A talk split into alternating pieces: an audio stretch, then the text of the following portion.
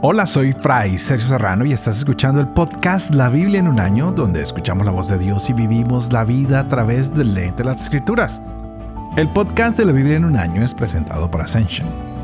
Usando la cronología de la Biblia de Great Adventure, leeremos desde Génesis hasta el Apocalipsis, descubriendo cómo se desarrolla la historia de la salvación y cómo encajamos en esa historia hoy. Si tú quieres bajar esta historia, puedes entrar a www.Ascensionpress.com/la Biblia, te registras y ellos te van a enviar la guía de todas las lecturas que vamos a llevar durante este año. Hoy es el día 22 y estaremos leyendo los capítulos 41 y 42 del Génesis. También estaremos leyendo Job 33 y 34 y llegamos al cuarto capítulo de los Proverbios. Pero pongámonos un poquito en sintonía de lo que hemos leído hasta el día de hoy. Vamos con los patriarcas. Estamos con José. Ya está en Egipto. No le ha ido nada bien en cuanto que han conspirado en su contra. Está en la cárcel. Ya empezó a interpretar sueños. Y alguien que salió beneficiado y que se suponía que iba a pedir misericordia por él, ¡pup!, se olvidó de él. También escuchamos a Job en su último discurso. Está un poco cansado. Nos ha mostrado que es un hombre recto, que es un hombre fiel. Y también le ha ido pésimo. Y a los dos hombres los acusan de haber cometido pecados, pero ellos saben que son limpios, tanto José como Job. Sin embargo, las cosas están en su contra, pero parece que hoy va a cambiar un poco la situación. Después de que vemos a José 2 años en la prisión, llega el momento de que él sea elevado al poder y debe notarse que esto no fue provocado por los hombres o por lo que normalmente nosotros usamos para alcanzar la grandeza. Es decir, porque usamos la política o porque usamos la fuerza militar o porque fue un accidente, sino que vamos a ver todo lo que es la intervención de Dios, lo que es la intervención de lo que llamaríamos su providencia. Y lo seguiremos viendo de aquí en adelante en la Biblia, con Daniel y con muchas otras personas más. También nos daremos cuenta cómo José ha cambiado, cómo sus hermanos pasan necesidad, su papá los invita a ir a descubrir nuevos lugares, porque si no sus terrenos van a secarse, sus animales se van a desnutrir y el pueblo en general se va a desnutrir al igual, y van camino a Egipto. Y al llegar allí no van a reconocer a José, pues este está vestido con lino blanco y a ellos se les había olvidado cómo se veía su hermano, pues lo vendieron cuando era muy joven. Han estado separados, ahora él habla otro idioma que es el egipcio, su apariencia ha cambiado y es difícil de reconocerlo. Grandes cosas que van a pasar el día de hoy, así que empecemos.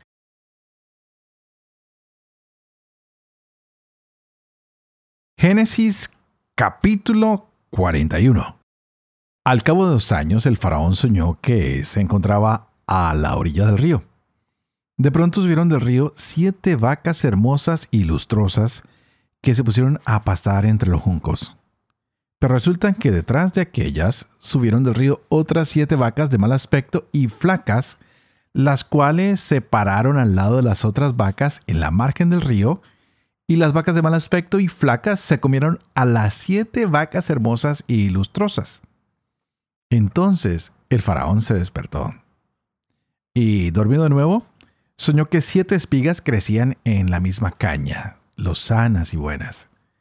Pero resulta que otras 7 espigas flacas y asolanadas brotaron después de aquellas, y las espigas flacas consumieron a las 7 lozanas y llenas. Despertó el faraón. Y resultó que era un sueño. Aquella mañana estaba inquieto su espíritu y mandó llamar a todos los magos y a todos los sabios de Egipto. El faraón les contó su sueño, pero no hubo quien se lo interpretara al faraón. Entonces el jefe de coperos habló al faraón diciéndole: «Hoy me acuerdo de mi falta. El faraón se había enojado contra sus siervos y me había puesto bajo custodia en casa al jefe de los guardias, a mí y al jefe de panaderos. Entonces los dos tuvimos sendos sueños en una misma noche, tanto yo como él, cada uno con un sentido propio. había allí con nosotros un muchacho hebreo, siervo del jefe de los guardias. Le contamos nuestro sueño y él nos dio el sentido propio de cada cual.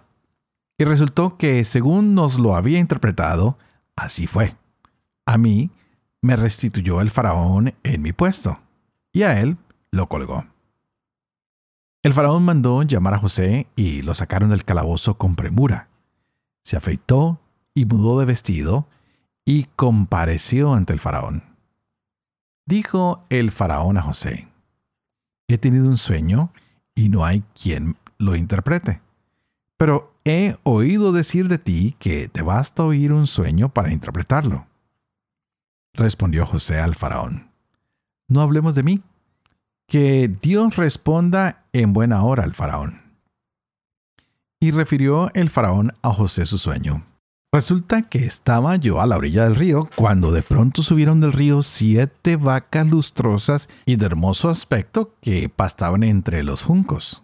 Pero resulta que otras 7 vacas subieron detrás de aquellas de muy mal aspecto y flacas, que jamás vi como aquellas en toda la tierra de Egipto, de tan malas.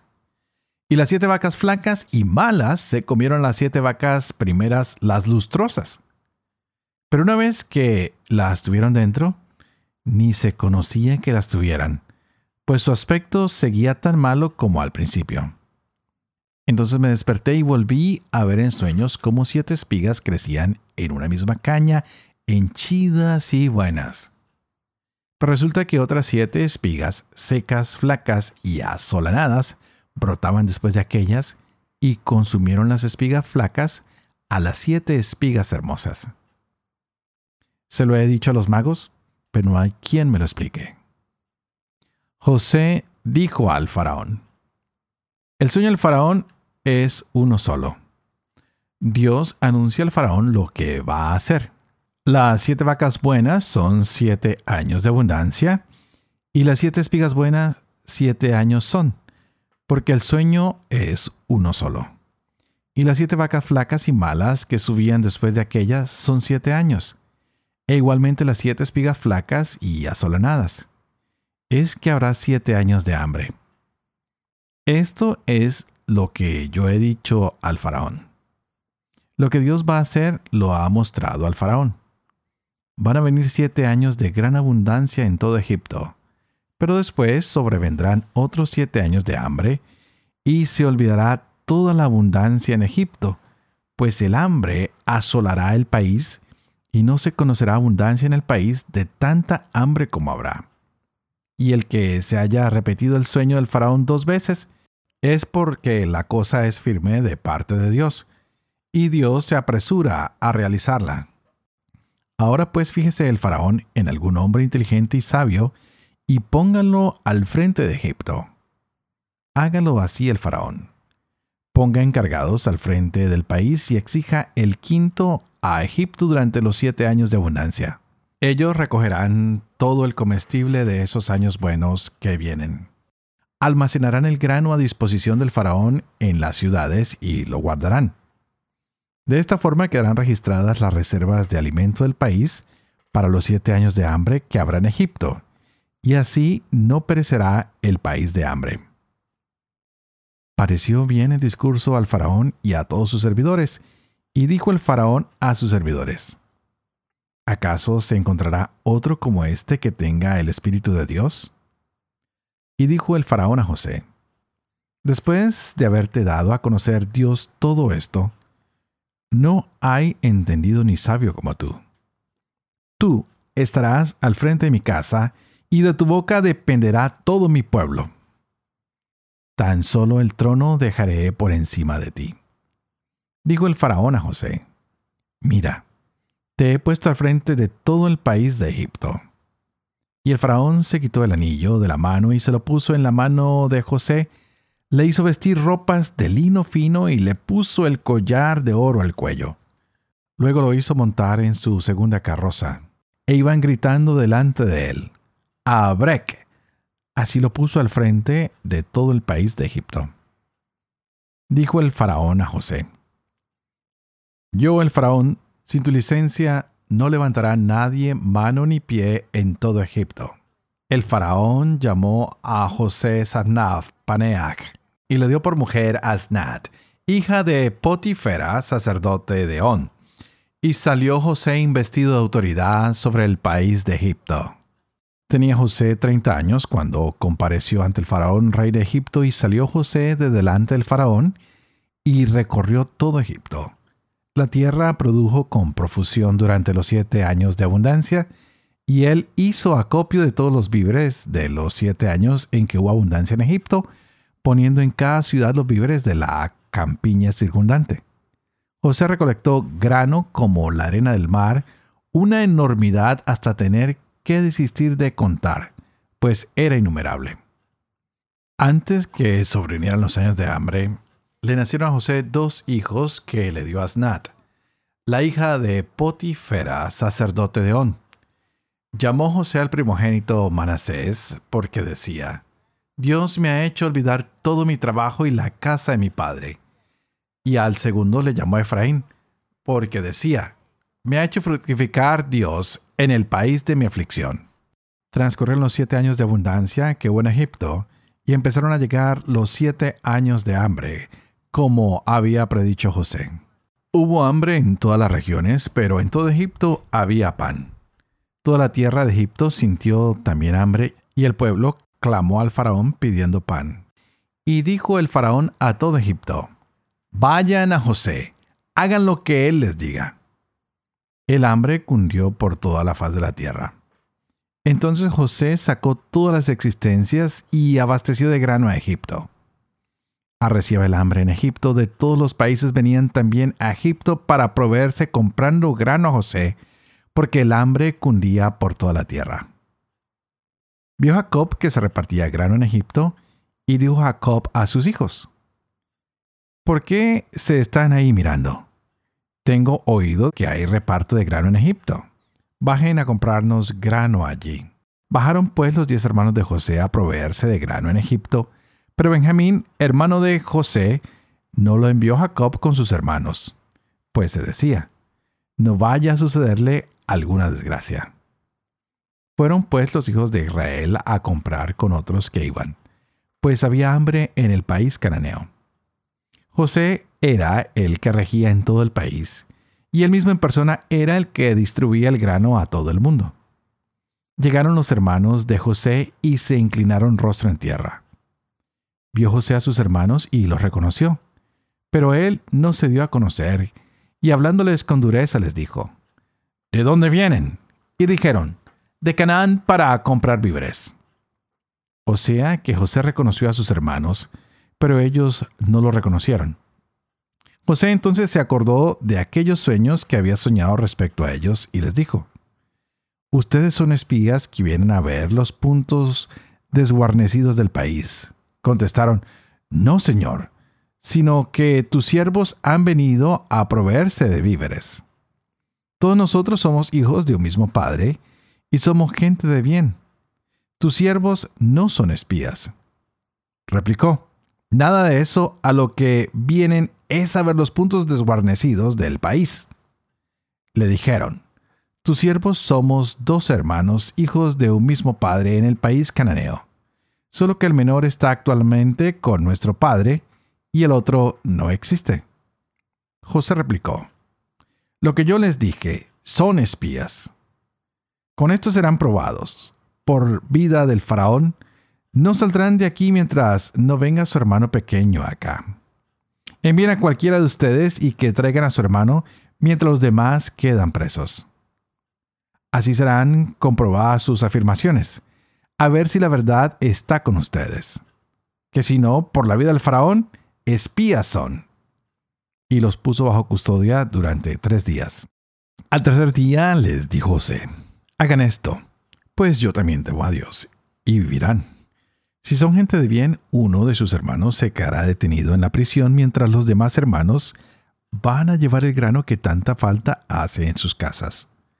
Luego me traen a su hermano menor. Entonces se verá que son verídicas sus palabras y no morirán». Así lo hicieron ellos. Y se decían el uno al otro: «A fe que somos culpables contra nuestro hermano, cuya angustia veíamos cuando nos pedía que tuviéramos compasión y no le hicimos caso. Por eso nos hallamos en angustia. Rubén les replicó: ¿No les decía yo que no pecaran contra el niño y no me hicieron caso? Ahora se reclama su sangre. Ignoraban ellos que José les entendía, porque mediaba un intérprete entre ellos. Entonces José se apartó de su lado y lloró. Y, volviendo donde ellos, tomó a Simeón y lo hizo amarrar a vista de todos. Mandó José que se les llenaran los envases de grano, que se devolviera a cada uno su dinero en la talega y que se les pusieran provisiones para el camino. Así se hizo con ellos. Ellos pusieron su cargamento de grano sobre los burros y se fueron de allí. Al acampar por la noche, uno de ellos abrió su talega para dar de comer a su burro y vio que su dinero estaba en la boca de la talega de grano. Y dijo a sus hermanos: «Me han devuelto el dinero, lo tengo aquí en mi talega».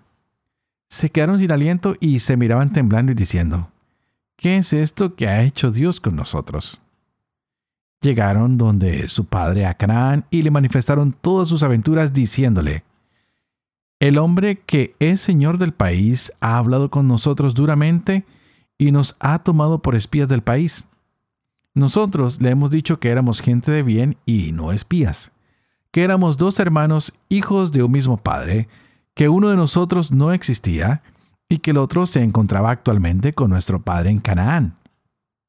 Entonces nos dijo el hombre que es señor del país: de este modo conoceré si son gente de bien. Dejen conmigo a uno de ustedes. Tomen lo que hace falta en sus casas y márchense a buscarme a su hermano pequeño. Así conoceré que no son espías, sino gente de bien. Entonces les entregaré a su hermano y circularán libremente por el país». Ahora bien, cuando estaban vaciando sus talegas, resulta que cada uno tenía su dinero en la talega, y tanto ellos como su padre, al ver las bolsas, sintieron miedo. Su padre Jacob les dijo: «Me dejan sin hijos, falta José, falta Simeón, y encima van a quitarme a Benjamín. Esto acabará conmigo».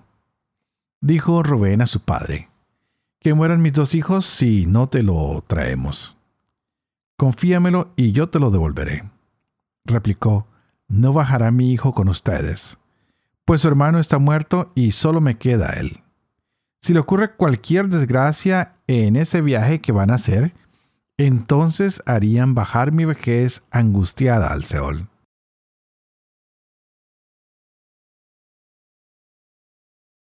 Job, capítulo 33.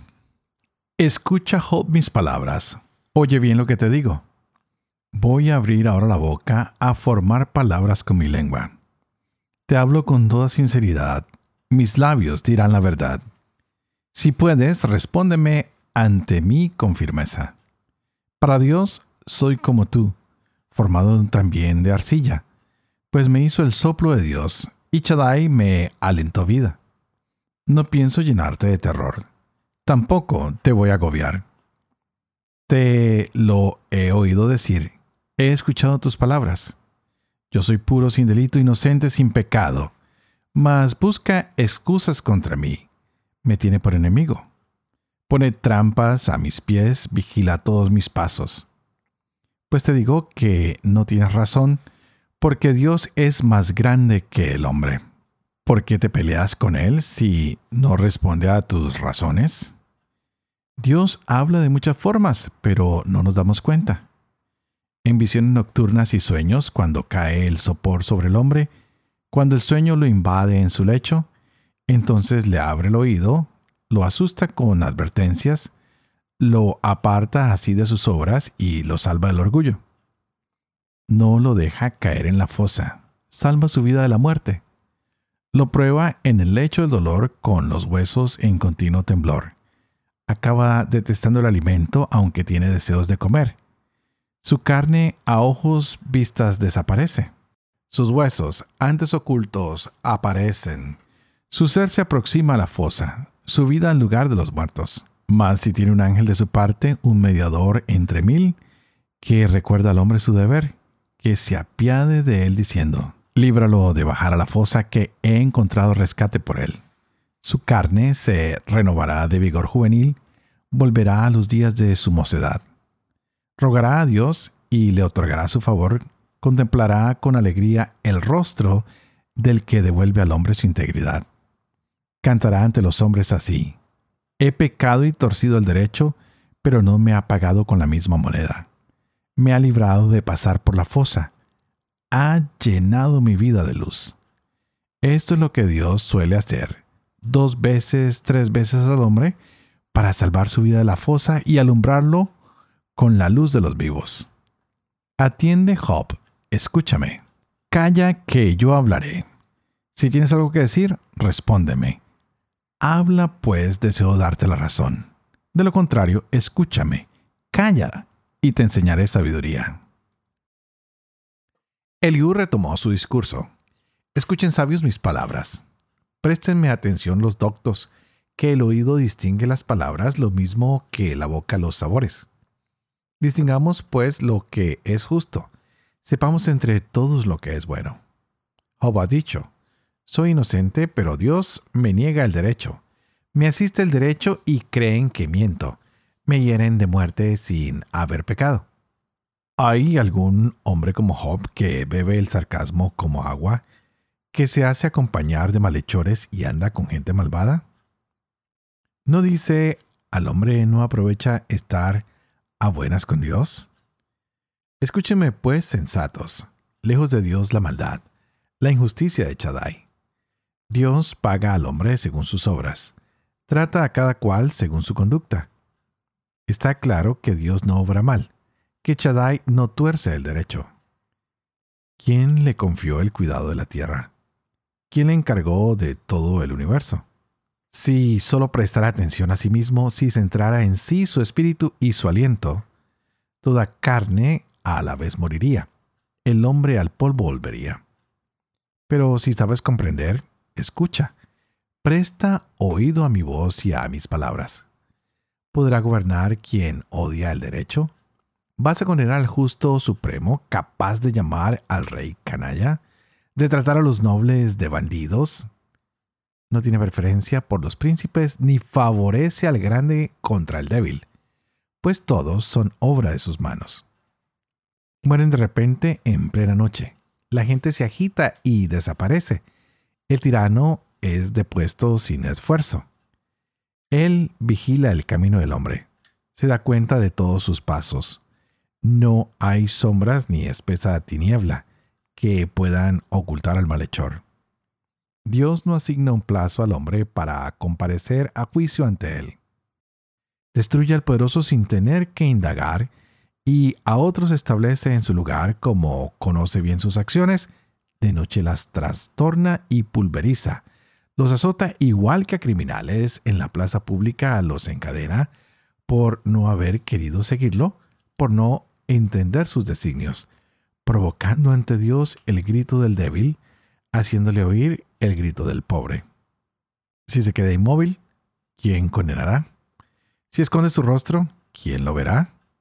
Pero él vela sobre hombres y países para evitar que reine el impío, que el pueblo sea engañado.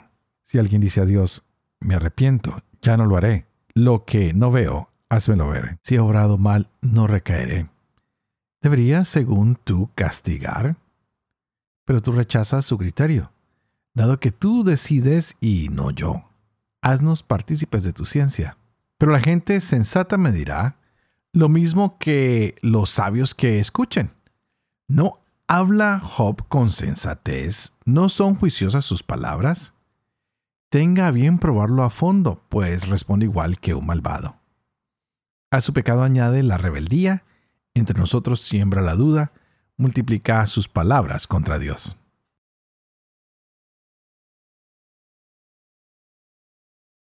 Proverbios capítulo 4, versos 1 al 9. Escuchen, hijos, las enseñanzas paternas, atiendan para adquirir inteligencia, ya que les enseño una buena doctrina, no abandones mis instrucciones. También yo fui hijo de mi padre, amado con ternura por mi madre. Él me enseñaba diciéndome, Graba mis palabras en tu mente, cumple mis órdenes y vivirás. Adquiere sabiduría, adquiere inteligencia, no la olvides ni descuides mis palabras. No la abandones y ella cuidará de ti. Ámala y ella te protegerá. El comienzo de la sabiduría está en adquirirla y obtener inteligencia con toda tu fortuna. Hónrala y ella te engrandecerá. Si la abrazas, te dará prestigio. Pondrá en tu cabeza una diadema preciosa. Te obsequiará con una corona espléndida. Padre de amor y misericordia, tú que haces elocuente la lengua a los niños, educa también la mía e infunde en mis labios la gracia de tu bendición, Padre, Hijo y Espíritu Santo. A ti te invito para que pidas que el Espíritu Santo abra nuestra mente y nuestro corazón para que podamos gozar de la palabra de Dios hoy en nuestras vidas. Continuamos con estas historias impresionantes. Hoy hice una introducción bastante larga porque me parecía bastante importante entrar en sintonía de lo que estas lecturas nos van a traer. Estamos leyendo cómo los sueños de José pasan a ser realidad, cómo José ha interpretado. Y no porque él tenga la capacidad, porque ha sido muy claro. Esto no se trata de mi inteligencia o algo más. Se trata de que él ha alcanzado la sabiduría de Dios. Dios está con él. El faraón ha tenido 2 sueños, pero José le dice, no son 2 sueños, es uno solo. Vas a tener 7 años de mucha abundancia y 7 años en que todo se seca. Y hay muchos dichos en nuestras culturas de que hay que aprovechar cuando vienen las vacas gordas, porque después vienen las vacas flacas que estamos guardando, cómo estamos nosotros haciendo las cosas. ¿Qué estás haciendo tú con estos momentos de abundancia que hay o qué estás haciendo con lo que se ha recolectado, con lo que se ha guardado? Porque lo interesante es que José guardó, pero no guardó para hacerse más rico, sino guardó para que los que necesitaran pudieran recolectar, pudieran necesitar. Y es así como todo el pueblo de Egipto siente necesidad, van al faraón, el faraón dice, no vengan a mí, vayan a José. Y José, él mismo, va y entrega lo que se ha recogido. Él mismo va y recolecta, él mismo va y entrega. Y llega a Jacob, a Israel, la noticia de que hay abundancia en Egipto. Y le dice a sus hijos, bueno, vayan. Y estos hombres arrancan con la confianza que pueden encontrar, llevan dinero, están preparados para pagar y se encuentran con José. ¡Wow! ¡Qué sorpresa! Ellos no se imaginan enfrente a quién están, pero él sí los reconoce. Han venido a Egipto a conseguir provisiones y alimento para vivir, y cuando llegan, pues qué sorpresa la de José, quien con palabras fuertes los trata como espías, y ahí ellos le cuentan la historia. Dicen, somos 12, y hay uno que no está con nosotros, se ha quedado con el papá, y hay otro que no está. Y José toma esta decisión de dejar a uno de ellos preso. Pero antes de eso, lloró. El encontrarnos a veces con nuestras propias realidades que nos han despreciado, que nos han maltratado, que nos han mancillado, nos duele. Aunque nos esté yendo bien, ha quedado esa herida que hay que sanar. Qué lindo que hoy pudiéramos sanar todas esas heridas, especialmente las que han dejado nuestra propia familia, tal vez nuestros padres, tal vez nuestras personas amadas o nuestros hermanos. Hoy José lloró amargamente y deja preso a Simeón. Wow.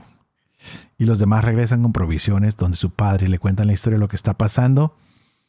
E Israel se niega a mandar a su hijo Benjamín. Pero Rubén hace un juramento y dice, mire, sobre mi cabeza, lo juro por mis hijos, yo voy a proteger a Benjamín. Así que ya mañana nos encontraremos con lo que continúa de la historia. Por otro lado, tenemos a Job, como hoy vemos que tiene que cambiar su relación de cómo se habla con Dios, con sus amigos, con sus acusadores. Y parece que Dios lo va a conducir por una actitud de humildad. Y así tenemos que actuar nosotros también para dejarnos utilizar por Dios, para saber por qué a veces hay cosas que nos disciplinan en nuestra vida, que parecen oscuras, que parecen negativas, pero tanto a Job como a José, estos momentos de oscuridad solo les ayudaron a descubrir aún más que hay un Dios que es grande, que hay un Dios que es fiel.